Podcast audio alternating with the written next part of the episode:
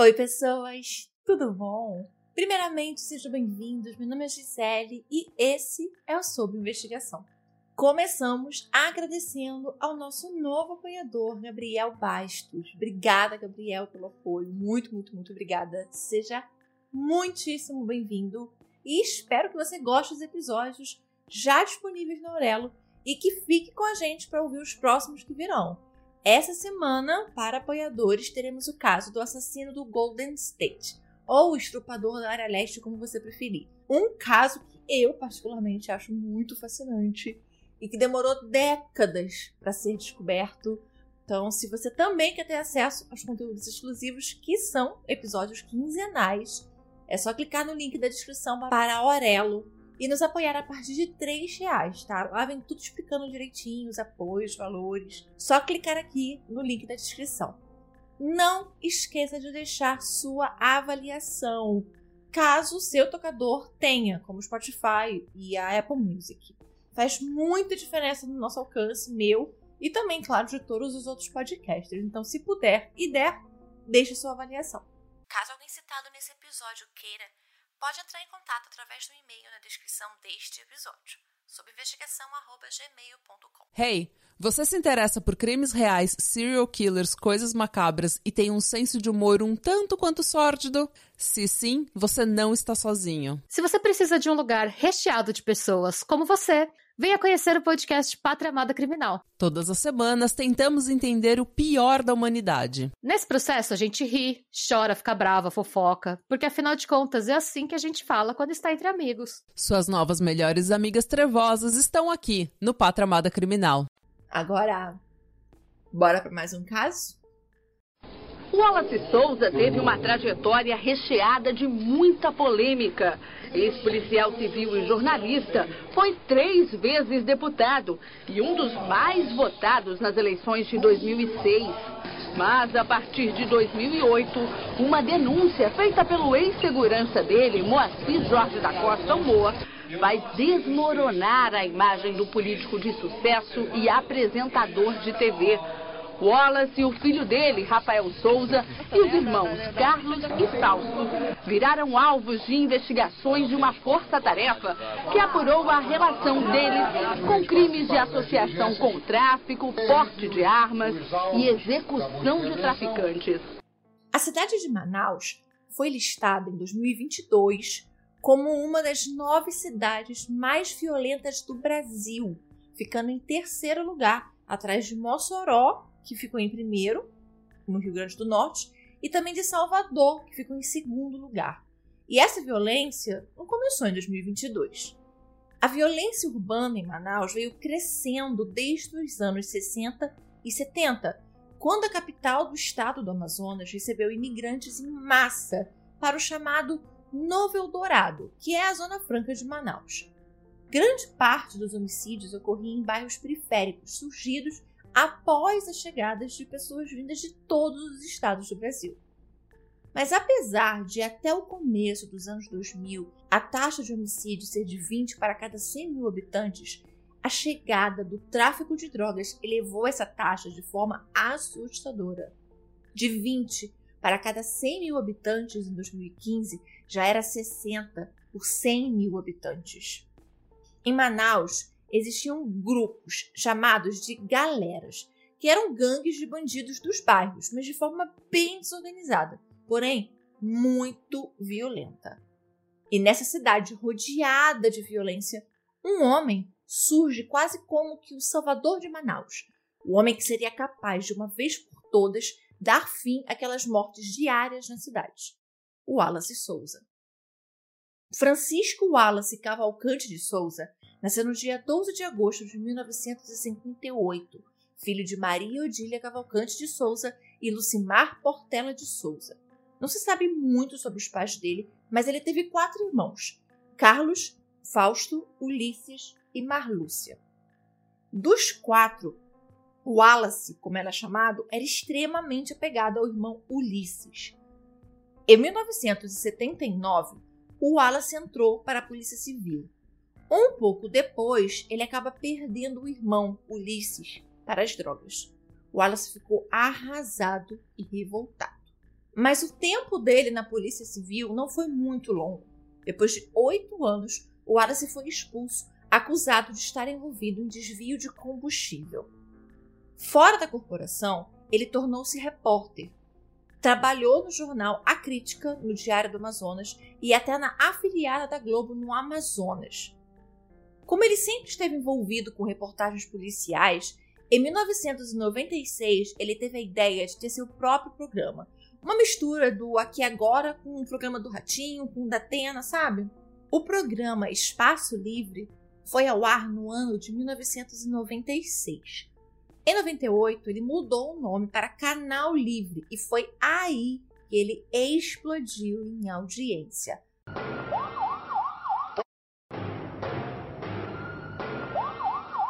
Podem não cair hoje, mas que vão cair, vão. Olha, tá tirando, tá tirando a bala, olha a bala. Quem anda no crime um dia cai. Porque o lugar de pilantra é na cadeia. Canal Livre. Era transmitido pela TV Rio Negro, hoje TV Bandeirantes Amazonas, e ele passava no horário do almoço no canal 13. E o programa era daqueles sanguinolentos. As mortes eram praticamente transmitidas ao vivo. No começo do programa, quem fazia as reportagens e muito do trabalho era o próprio Wallace. Ele recebia a denúncia do crime, ia no seu próprio carro até o local, chamava a polícia e gravava tudo. Antes do programa crescer, Wallace decidiu que queria entrar para a política e tentou se eleger vereador. Mas, com 898 votos, ele não conseguiu ser eleito. Mas isso foi antes do Canal Livre, porque depois do programa ele chegaria a almejar o governo do Estado. O Canal Livre era um programa de plateia e que até não era muito incomum né, nos anos 90. Muitos programas faziam isso. Faustão fazia assim, o Gugu, diversos programas nacionais eram com plateia presente. Com o crescimento do canal, o Wallace ficou somente na apresentação. Vários repórteres iam para a rua para fazer a cobertura do que acontecia em Manaus. De batida de polícia, apreensão de drogas, sequestro, marido fazendo família de refém até homicídios. Em inúmeras e inúmeras vezes, o Canal Livre não só era o primeiro a chegar na cena do crime, como era quem ligava para a polícia avisando sobre o crime. E por diversas vezes o repórter chegava e a vítima do homicídio ainda estava agonizando no meio da rua enquanto esperava pelo socorro. E eles mostravam tudo na televisão no dia seguinte, ao meio-dia. Era gente baleada, gente esfaqueada, assim, não tinha censura.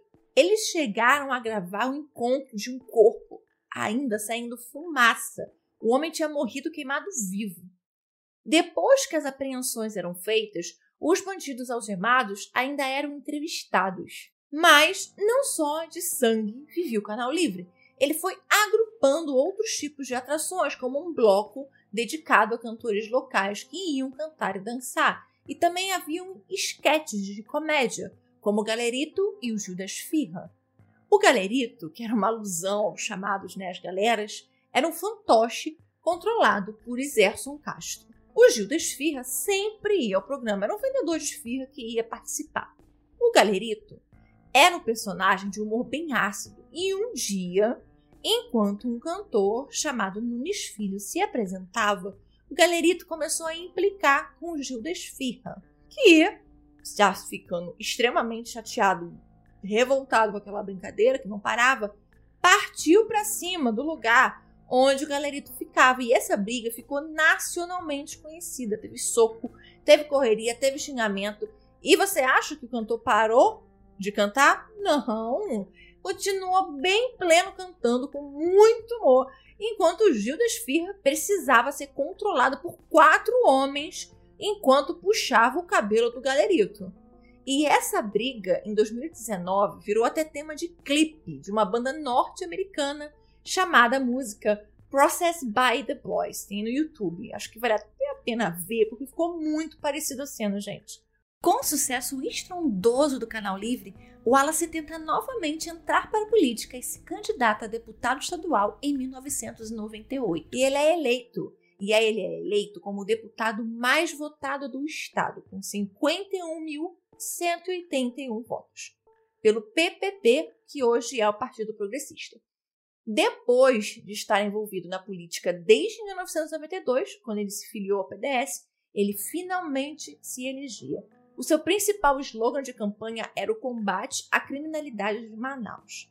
E o sucesso fez com que o Wallace trouxesse também os seus irmãos, o Fausto e o Carlos, para apresentarem com ele o programa. E não só isso, na carreira política também. O Fausto, além de jogador de futebol, foi vereador e deputado estadual. E o Carlos foi deputado federal e chegou a vice-prefeito de Manaus. O Canal Livre passou também a realizar desejos. As pessoas iam ao programa falar sobre algo que elas estavam precisando e um dos parceiros do programa davam, além de irem fazer as denúncias de pontos de venda de droga, de tráfico de fugitivo. Teve uma vez que uma das pessoas da plateia disse que o assassino da filha dela estava na mesma plateia e ele foi preso, pego ao vivo. Os três irmãos, Carlos, Fausto e Wallace passaram a ser chamados na cidade de Irmãos Coragem. Por mais duas vezes, Wallace foi reeleito deputado estadual e já almejava voos mais altos dentro da hierarquia política de Manaus. Em novembro de 2005, o canal recebeu a denúncia de, uma, de um homem que estava mantendo tanto a esposa quanto o filho reféns dentro de casa, na periferia da cidade. E aí eles vão lá para cobrir uma equipe. Vai lá gravar o homem que estava na janela com uma arma apontada para a cabeça da mulher, enquanto ameaçava matá-la. E do nada o homem começou a dizer que só sairia, se entregaria, né, para o deputado Wallace. E ele foi. Virou escudo do homem, isso tudo a equipe do canal gravando. Ele entrou no carro que a polícia deu para o homem ir até a delegacia, onde ele disse que ia se entregar. Só que no meio do caminho houve-se um tiro e o tal carro para. E aí o Wallace desce apertando a mão de alguém, o carro vai embora. Depois daquilo, não tinha ninguém em Manaus maior que o Wallace Souza. O homem foi alçado a herói, assim, alguém disposto a pôr a sua própria vida em risco pela vida da população. Na Assembleia Legislativa, o Wallace encabeçou um pedido de CPI do prefeito de Coari, uma cidade bem próxima, e que recebia royalties da exploração de petróleo, sendo uma das cidades mais ricas do Amazonas. Só que vivia na miséria. O prefeito de Coari era o Manuel Adail Amaral Pinheiro. O seu primeiro mandato havia sido em 2001 e ele foi reeleito prefeito por dois mandatos consecutivos.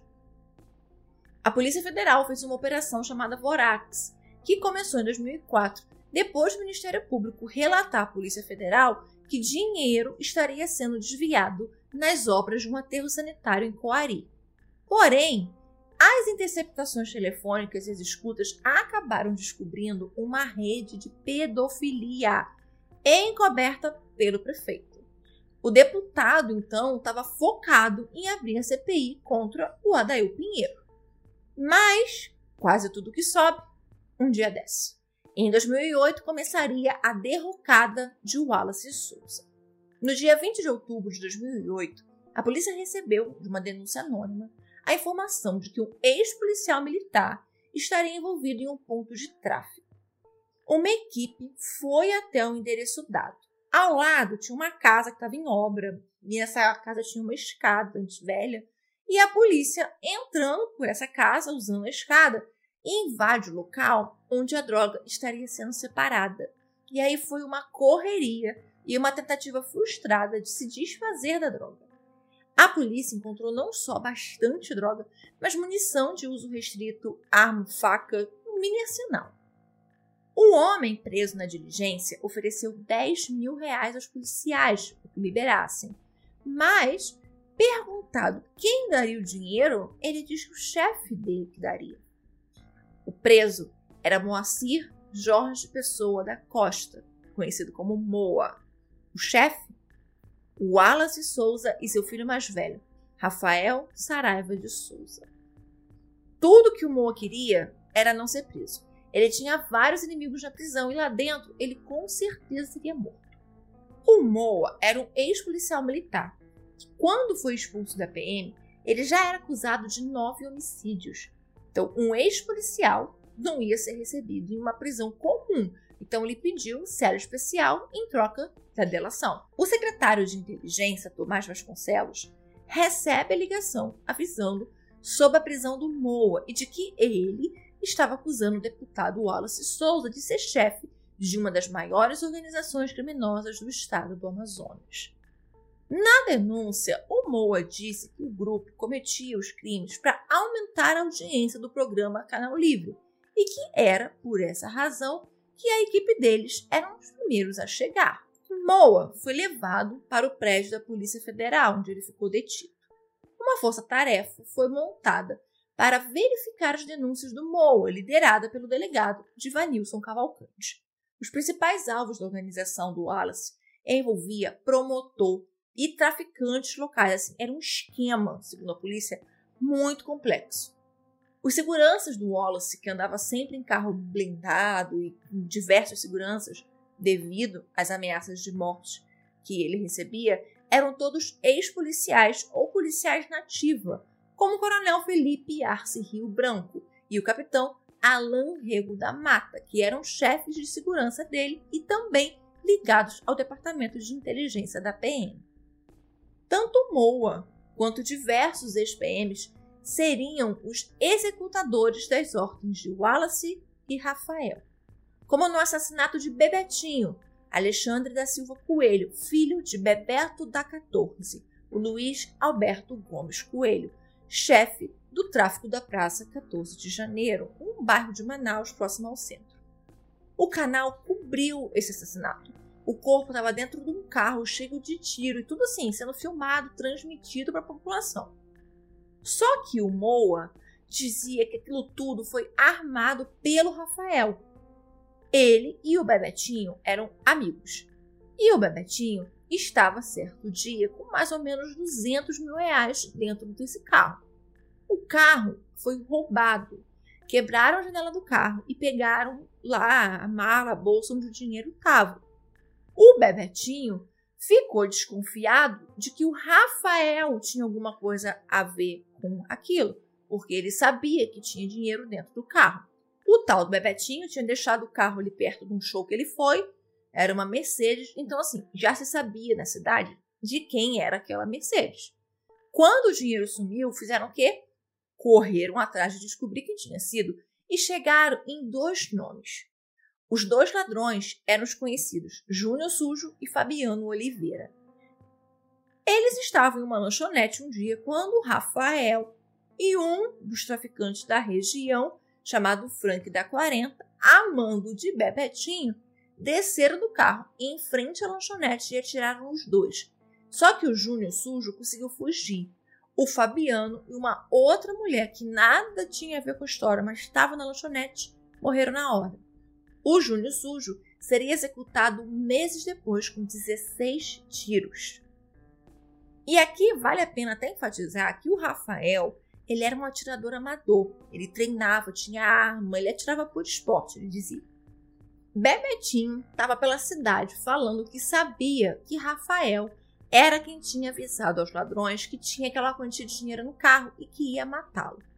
E aí, o Bebetinho aparece morto em julho de 2008. E Moa, quando preso, relata que foi ele quem matou o Bebetinho, amando Rafael. O Wallace estava sendo acusado e, para se defender, usou a tribuna da Assembleia Legislativa para falar que aquelas acusações eram motivadas por perseguição política, que ele não conhecia o Moa, que tudo não passava de uma tentativa de culpá-lo para disfarçar a incompetência da Secretaria de Segurança Pública. Crime que acontece em Manaus de pistolagem o deputado Horácio Mandante. Secretaria de Estado da Segurança Pública que tanto deixa a desejar em combater o crime nessa cidade tanto deixa a desejar em fazer inteligência com inteligência. Parte agora para investigar o deputado Wallace. E ficam me escutando, ficam me investigando. O que está vendo? Há ou não há um trama, uma trama para tentar me prejudicar? Uma campanha sórdida por detrás para politicamente me anular? Não quero ser lembrado como herói morto. Não quero ser lembrado. Dias depois desse discurso, diversos veículos de imprensa recebem nas suas sedes fotos. E nessas fotos, o Wallace aparece na piscina da sua casa com o Moa, em uma confraternização. O motorista particular do Wallace, o chamado Mário Pequeno da Silva, também estava em uma das fotos, conversando com Wallace e com Moa dentro da piscina. Então realmente parecia que eles se conheciam. O aparecimento anônimo dessas fotos levanta dúvida sobre o que o deputado estava falando e também a de que, se a denúncia do Moa não seria realmente verdadeira. A justificativa para as fotos apresentada pela defesa do Wallace e pelo próprio Wallace depois né, era de que ele conhecia aquele homem como Jorge, não como Moacir, e que ele era amigo do Rafael. O filho tinha passado de faixa em uma luta que ele fazia e resolveu fazer um churrasco em casa para comemorar e chamou o Moa. O que não deixava as coisas mais esclarecidas, porque uma família que pregava ser contra bandidos e dizer que bandido bom era bandido morto, por que estaria permitindo e confraternizando com um no dia do churrasco? Tipo assim, o cara já era um assassino, já tinha matado nove pessoas, era envolvido com tráfico, a cidade inteira sabia disso. Então, por que ele estaria dentro da casa do Wallace Souza? E durante as investigações, a Força Tarefa recebeu informações de que aquele corpo chamuscado, sabe que eu falei para vocês no início, estava queimado vivo, também teria sido amando do Rafael. Era o Renato Fernandes Teixeira. Enquanto Moa estava preso na Polícia Federal, a sede onde ele estava, o prédio, explodiu. Várias pessoas morreram queimadas, outras ficaram extremamente feridas. Começaram os boatos de que a explosão era um atentado ao Moa, uma tentativa de matá-lo, sabe? Uma queima de arquivo. Se você achou que o Bebeto da 14 não iria se vingar da morte do filho, achou errado. Ele prometeu que mataria os envolvidos no assassinato e um dos suspeitos era o Rafael Souza. Só que Bebeto não teria esse tempo. Depois de um provável encontro com Wallace que nunca foi confirmada, o Bebeto da 14 estava no terraço da sua casa jogando baralho quando dois motoqueiros entraram na casa e o executaram. Novamente, Wallace foi acusado de estar envolvido no assassinato do filho e do pai, chefe do tráfico. E ele foi novamente se defender na tribuna, afirmando que Manaus inteira sabia muito bem que não era ele o mandante de nada, mas sim o Zé Roberto da Compensa. O Zé Roberto era muito famoso em Manaus. E não só famoso, ele, com outros três narcotraficantes, tinham fundado uma organização criminosa chamada Família do Norte, uma organização para barrar o crescimento do PCC na região norte do Brasil e que acabaria sendo responsável pela morte de muita gente, mas muita gente mesmo. Após a investigação interna, a Polícia Federal concluiu que a explosão foi causada por descuido humano. Várias bombas usadas na pesca de forma ilegal foram apreendidas elas estavam sendo periciadas quando alguém não desativou a bomba corretamente. Então, quando uma explodiu, detonou todas as que estavam na sala, ocasionando a explosão, que chegou não só a matar diversas pessoas, como a destruir uma ala inteira da sede. E se a história não estava com nomes demais, mortes demais, dúvidas demais, uma nova pessoa aparece na história. Mari Teresa Ramos de Albuquerque, a esposa do Moacir. Ela procurou a Comissão de Direitos Humanos e disse que o seu marido tinha sido torturado pela Polícia Civil e que o secretário de inteligência forçou Moacir a incriminar o Wallace. Foi um rebuliço. Moacir voltou atrás de tudo que havia dito e afirmava ter sido obrigado, sob tortura, a culpar os Souzas, que eram completamente inocentes. Foi nesse ponto que começa uma confusão de depoimento e depoimento. A Força Tarefa pede a quebra do sigilo telefônico de Moacir, que confere diversas ligações entre ele e Wallace.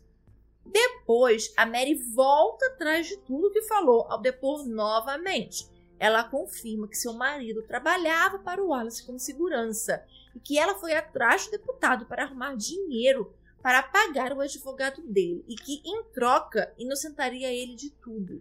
O Wallace continuava afirmando ser inocente e que tudo não passava de uma represália do Adail Pinheiro pelo pedido de abertura da CPI que investigava os desvios de Quari e que depois investigaria as denúncias de exploração sexual de menores. Ele ainda era deputado estadual, portanto, tinha imunidade parlamentar. E um deputado não pode ser preso a não ser por crime flagrante que seja inafiançável. Eles também só podem ser julgados pelo Supremo Tribunal Federal.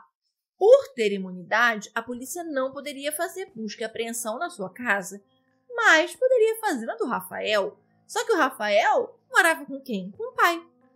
No dia 22 de abril de 2009, a Polícia Civil entra na casa para cumprir o mandato. Foi outra confusão.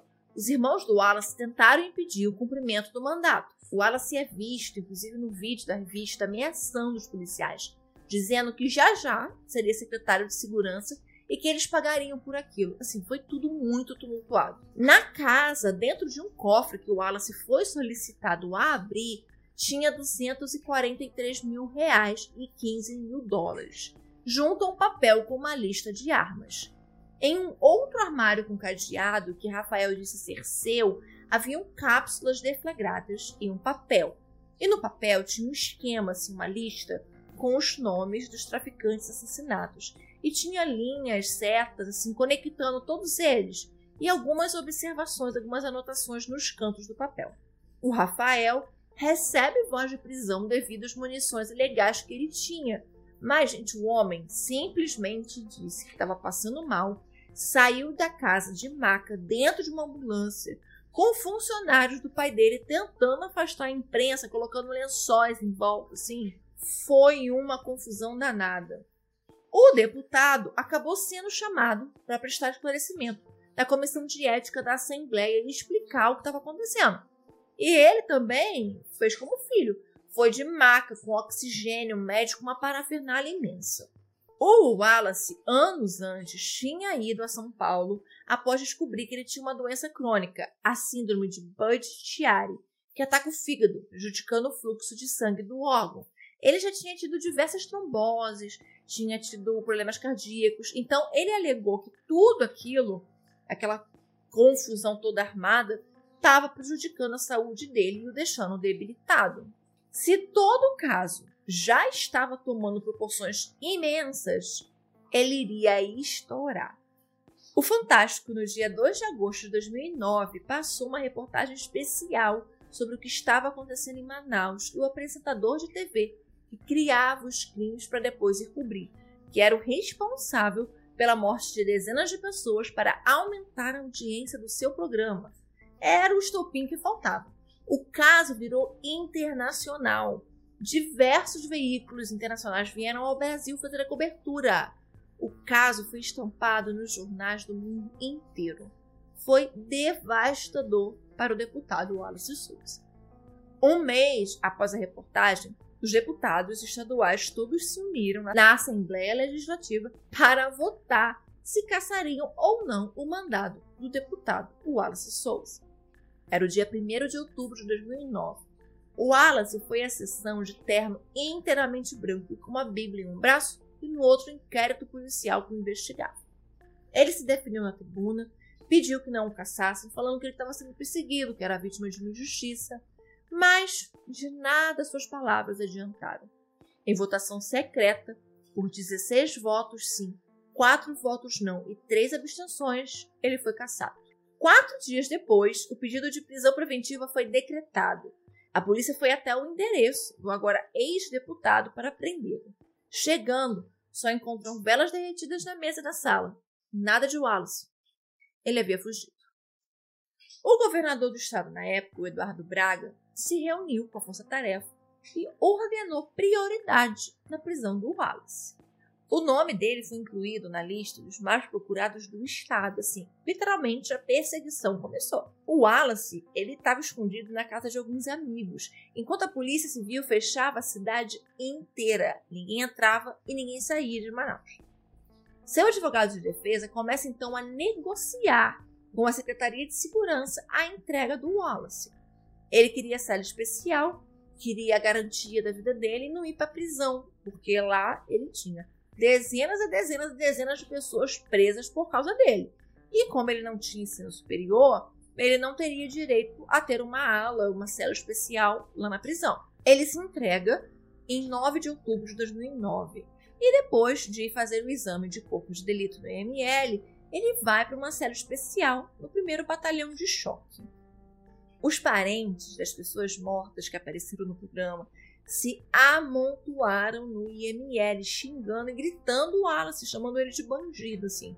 Foi muito tumultuado. A diretora e produtora do programa Canal Livre, Vanessa Lima, como a maioria dos funcionários de Wallace o defendia e defendia sua inocência. Ela procura a polícia com uma gravação telefônica. Patrícia, ninguém mais, ninguém menos que a irmã do Frank da 40, que já estava até preso, teria ligado para ela e contado que o responsável pela morte do Bebeto era o Zé Roberto, que o Wallace era inocente. Estavam tentando acusar o Wallace. O Wallace, o Rafael, o Márcio Pequeno, que era o motorista dele, e o Moacir foram acusados de formação de quadrilha, tráfico de drogas e homicídios simples. Na audiência de instrução, o Wallace não compareceu. A junta médica que o atendia não o liberou por ele não ter condições de participar. Então, a juíza, Misa Thelma, ouviu o depoimento dele no hospital e ele reforçou que eu sou inocente. Nesse interim, até o julgamento ser marcado, o Moa também falou sobre a morte de outro traficante no bairro do São Jorge, o Cleonir Bernardi, vulgo da Sula. Uma testemunha reconheceu o Rafael como o atirador e o carro usado teria sido alugado pelo Wallace, mas o dono da loja negou tudo. Nisso, várias pessoas ouvidas pela polícia prestavam depoimento e em seguida apareciam mortas. Lembra da Patrícia, a irmã do Frank do 40? Então, a polícia fez uma operação e pegou ela em casa, cheia de dinheiro. Ela tinha assumido o lugar do irmão dentro do tráfico. E mais uma vez, a história dá outra reviravolta. A Polícia Civil do Amazonas prende Patrícia Oliveira da Silva e o marido dela, Valderlande Araújo. São achados munição de uso restrito, pasta de cocaína e dinheiro. Dinheiro? Mais dinheiro. Muito dinheiro. 250 mil reais. Mais dinheiro.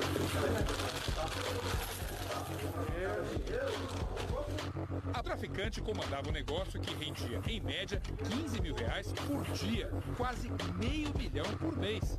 Na operação foram detidos outros 11 traficantes e 6 policiais. Oito carros e 20 quilos de pasta base para produção de cocaína foram apreendidos. Qual é a ligação de toda essa operação ao ex-deputado Wallace? É o desdobramento das investigações que a gente tem realizado desde que o Moacir Jorge foi preso. A traficante Patrícia confirma que o irmão Frank, hoje preso, pagava propina ao Wallace. É. Fizeram intermédio dele lá. Quem fez? Hum, acho que foi o filho dele. O filho do Wallace? Fez intermédio pro Frank chegar até o pai. Aí o Frank chegou lá até ele lá, e aí combinou que ele ia ficar pagando dinheiro pra ele lá, com troca que ele deixasse ele de né? Nós conseguimos aí desarticular ah, uma parte né, de uma facção que toma conta do tráfico e que era ligada, de toda sorte, ao ex-deputado Wallace Souza. É, como confirmado pela Patrícia, que foi presa hoje, pelo irmão dela, o Frank, o Frankzinho do 40, é, em que eles faziam, é, realizavam pagamentos periódicos ao grupo do ex-deputado, ao programa, para que as denúncias que chegassem até aquele então programa não fossem divulgadas, não fossem levadas ao ar. A Patrícia acusa a Vanessa de fazer parte da organização criminosa do Wallace e que o deputado havia pago a ela, Patrícia, para contratar alguém que matasse a juíza que mandou prender o Felipe Arce, que era o chefe de segurança do Wallace. E o homem queria matar era o Luiz Puga. E ela também recebeu dinheiro para forjar a ligação inocentando o Wallace. Aí não deu outra. A Vanessa acabou sendo presa e mandada para o Compage, o complexo penitenciário. Depois de meses, a Vanessa acabou sendo absolvida da acusação de obstrução da justiça e foi solta. A Patrícia acabou saindo também um pouco depois, um habeas corpus, mas em alguns dias ela foi assassinada. Uma nova testemunha se apresenta, Gisele Vaz, repórter do Canal Livre. E ao contrário de todos os outros funcionários e ex-funcionários, ela relata que diversas operações de drogas eram armadas. Quando eles chegavam em algum lugar e não tinha nenhuma droga, eles plantavam a droga. E que ela viu diversas pessoas sendo presas, mesmo inocentes, e que tudo era comandado por Wallace. Era tudo o que a promotoria queria. Uma testemunha ocular que dissesse que o ex-deputado era culpado. O quadro de saúde do Wallace piorou e ele precisou ir para o Hospital Bandeirantes em São Paulo. A astite dele, que ele também sofria, aumentou muito. E a astite é aquela retenção em excesso ali na região abdominal de líquido, que as pessoas costumam chamar de barriga d'água. Em março de 2010, ele foi internado na UTI e em quatro meses acabou morrendo de parada cardíaca no hospital sob custódia policial. Souza chegou na manhã desta quarta, 28 de julho, no Aeroporto Internacional Eduardo Gomes. A movimentação foi intensa no salão principal. O Rafael, que estava preso já, foi liberado sob escolta a comparecer no velório do pai por duas horas. O enterro simplesmente mobilizou Manaus. O julgamento dos quatro foi marcado para dezembro de 2009. E como se a história já não tivesse muitas versões, durante o júri o Moa muda a versão de novo. Diz que foi torturado para confessar crimes que não cometeu, que os Souza nada tinham a ver com aquilo. Ele foi obrigado pela força-tarefa a contar tudo o que falou, que agora, na frente do júri, ele se sentia seguro para contar a verdade. No fim, tanto Moa quanto Mário Pequeno foram absolvidos. Como já estava cumprindo pena por associação ao tráfico, uma outra condenação, o Moa continuou preso lá no Compage. O Rafael foi condenado a nove anos por homicídio simples. Em 2005, o Rafael foi para o semiaberto, mas ainda respondia pela acusação de ter matado Luiz Pulga, aquele que se negou a matar a juíza Jaisa Frache. Esse processo do Rafael foi e voltou diversas vezes. O promotor Rogério Marques acusou ele em 2008. A denúncia foi acolhida. Depois foi decidido que a denúncia era improcedente. Aí o Ministério Público recorreu e ela foi novamente deferida. Em 2020, um juiz lá entendeu que havia coerência naquela denúncia, a denúncia voltou. Até que em 2022, a primeira Câmara Criminal encerrou o assunto e decidiu que não haveria julgamento. No dia 1 do ano de 2017, um dia de visita, ali por volta das três da tarde, uma rebelião começou no Compage, complexo penitenciário Anísio Jobim. Um dos grupos rebelados, ali naquela guerra entre o PCC e a família do Norte, para o controle do complexo, que foi o que motivou a rebelião, foram até onde eles chamavam de seguro, que era uma área onde ficavam presos ex-policiais ou então pessoas que cometeram crimes muito graves e que precisavam ficar separados dos outros presos. Lá estava quem? O Moa. O Moa foi assassinado. Ele foi queimado vivo dentro da cela. No total, 56 pessoas foram assassinadas naqueles dois dias de rebelião. O Frank da 40 estava preso no Compage em 2013, quando, após conseguir o regime semiaberto, ele fugiu. Incrível, né? Até que um corpo apareceu dentro de uma mala na praia. Era o Frank. Frank da 40 havia sido morto, esquartejado e colocado dentro de uma mala. O canal livre acabou e por anos ficou assim, até que ele voltou.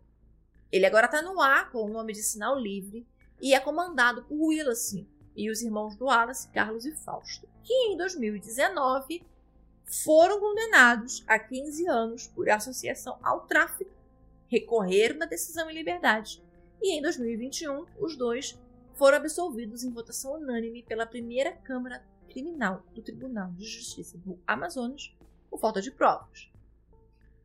E afinal, o que aconteceu com Adail Pinheiro, o prefeito lá acusado de exploração sexual de menor e desvio de dinheiro público? O Adail ele foi afastado da prefeitura só em 2014 e preso também só em 2014. Mas, ao contrário do Wallace, ele não teve na época o seu mandato cassado. Foi aberta uma CPI, chamada CPI da pedofilia, para investigar não só o prefeito, como também o vice-prefeito, Ixon Monteiro. Adail foi condenado a 11 anos de prisão, ainda com pena. Em 2022, ele foi notificado pelo TCU do Amazonas a devolver 77 milhões de reais aos cofres públicos.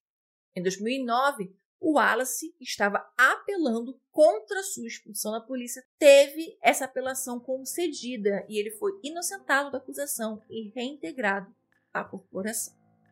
Esse foi o caso de domingo. Eu quero saber o que, que vocês acham. Tem essa história contada numa série documental na Netflix chamada Bandidos na TV, que eu confesso para vocês que eu não tinha assistido ainda, sabia sobre o que se tratava, mas nunca tinha assistido. Fui assistir para ajudar a escrever esse roteiro e eu fiquei mais confusa do que outra coisa. Eu achei muito confuso. É muito bem feito, tá, gente? O, o documentário. Não tenho nada o que falar. Quer dizer, tem. É muitos, é muito sangue. É muito. Tem cenas mesmo do programa, gente. O programa eu acho muito pesado. Olha que eu trabalho com crime. Não sei se é porque uma coisa você vê é uma pessoa morta em foto num exame necroscópico. Uma outra coisa é você tá lá, um repórter com uma, um microfone e falando enquanto o corpo tá ali, né? A pessoa tá se estribuchando ainda. Eu acho muito estranho, achei muito esquisito, mas achei ótimo eles fazerem da maneira que foi produzido. Achei ótimo, muito bom documentário, mas achei muito confuso. A linha do tempo não fica muito clara assim, sabe?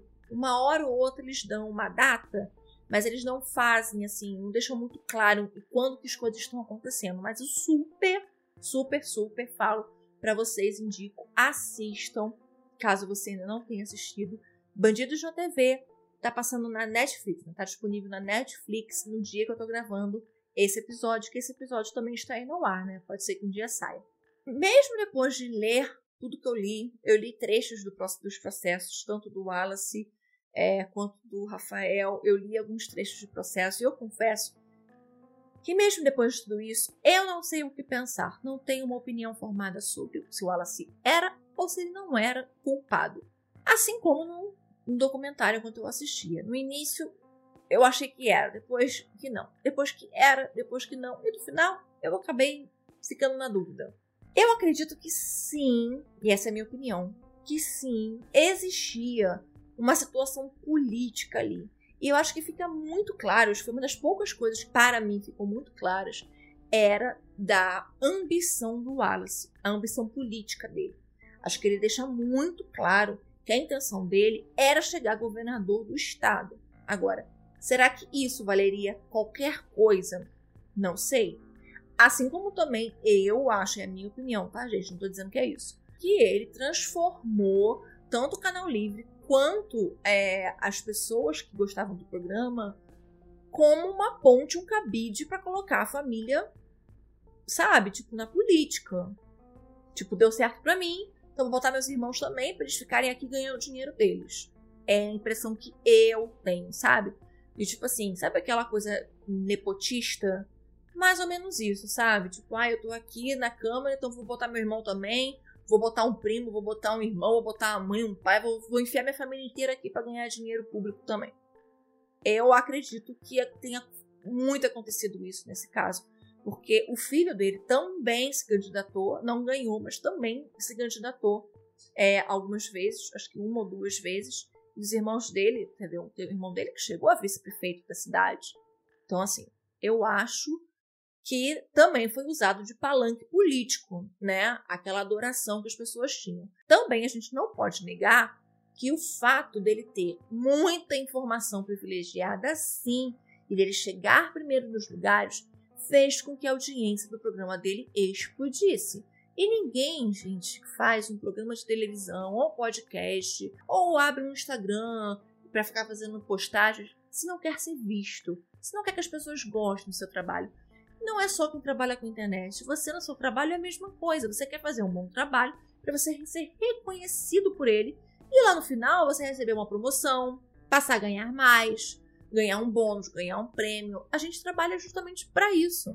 Então eu acredito que ele, talvez, mesmo que não tenha participado ativamente dos crimes, eu acredito que existia alguma rede de informação que ele tinha uma vantagem e recebia as informações antes. Outra coisa é a questão do Moa. Gente, a foto do homem estava em tudo quanto é lugar, em todos os jornais na época. Não é possível que esse homem não tenha olhado uma foto do homem. E ele ficou dizendo que não conhecia o homem de jeito nenhum. Gente, tinha vídeo do homem sendo preso saindo da casa onde ele foi capturado. Como que depois ele fala assim: Ah, não, eu conhecia ele como Jorge. Não importa se o nome do homem era Moacir, se era Jorge, se era Paulo, se era Pedro. A foto dele estava estampada em todos os jornais. Como que você continua dizendo que você não conhece um homem, sendo que você está vendo a cara do homem? Então, aquilo ali, para mim, é muito suspeito. Se não tivesse aparecido as fotos, ele ia continuar alegando que conhecia o homem, sendo que, gente, ele viu o homem. Ele sabia quem era. E tem a questão também das, das, da intercepção, da intercepção não, né? Da quebra de sigilo telefônico, em que provou-se que eles tinham uma comunicação. E aí, novamente, como que uma família que se diz defensora dos bons costumes e que bandido bom é bandido morto se relaciona com pessoas do crime estão relacionadas ao crime?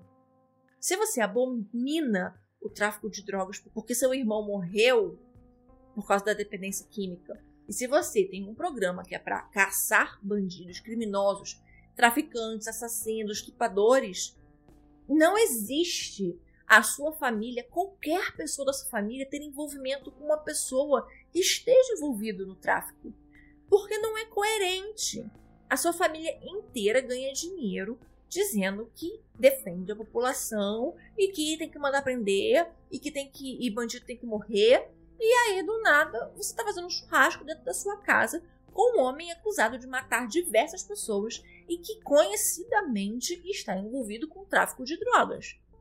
Não faz sentido algum. Tem a questão lá do papelzinho, com um esquema com os nomes dos traficantes, que depois o Rafael diz que ele tinha feito aquele esquema para o advogado dele. O advogado dele era de São Paulo, se eu não me engano, não era de Manaus, então não conhecia as pessoas e ele fez aquele esquema. Tudo bem, ele pode ter feito, mas você vai guardar num armário trancado com um cadeado, só tinha isso no armário. Para que, que eu vou guardar isso dentro de um armário com balas já deflagradas?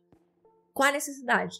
E essas balas, depois, a balística mostrou que eram muito similares às balas encontradas no local de crime onde o corpo do Bebetinho foi encontrado. Então aí você tem mais uma coisa que te deixa na dúvida. Porque balas semelhantes, similares, né? Aquelas do local de crime do Bebetinho estão dentro de um armário com cadeado na sua casa. É um outro ponto a se pensar. Eu não posso dizer que eles são inocentes ou que eles são culpados. O que eu posso dizer é que esse caso inteiro me deixou com muita dúvida. A gente sabe como é a política aqui nesse país. A gente sabe que realmente existe. Existe mentira, existe falcatrua, existe golpe. A gente já viu isso acontecendo.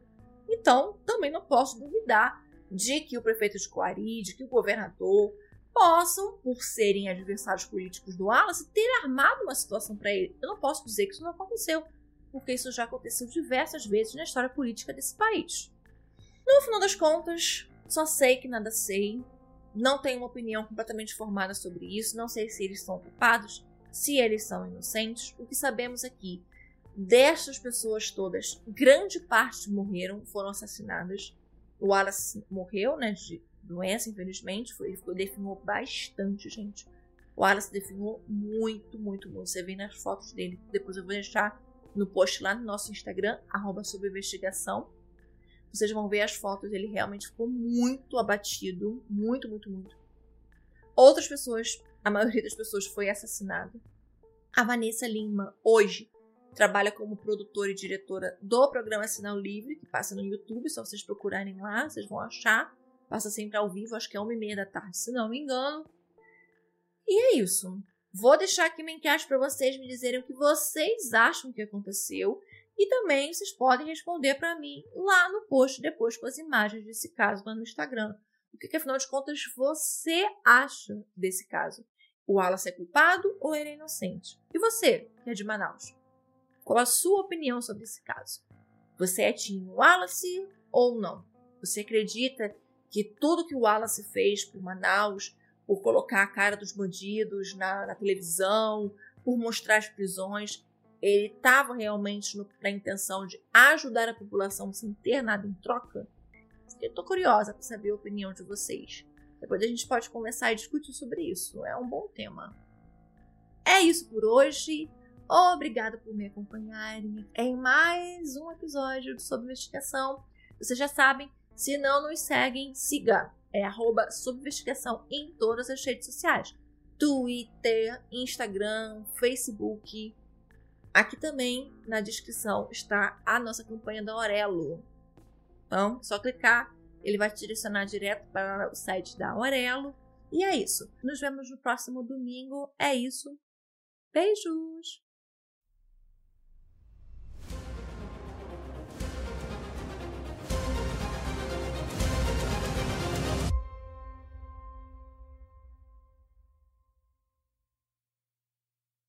Hey! Você se interessa por crimes reais, serial killers, coisas macabras e tem um senso de humor um tanto quanto sórdido? Se sim, você não está sozinho. Se você precisa de um lugar recheado de pessoas como você, venha conhecer o podcast Pátria Amada Criminal. Todas as semanas tentamos entender o pior da humanidade. Nesse processo a gente ri, chora, fica brava, fofoca, porque afinal de contas é assim que a gente fala quando está entre amigos. Suas novas melhores amigas trevosas estão aqui no Pátria Amada Criminal.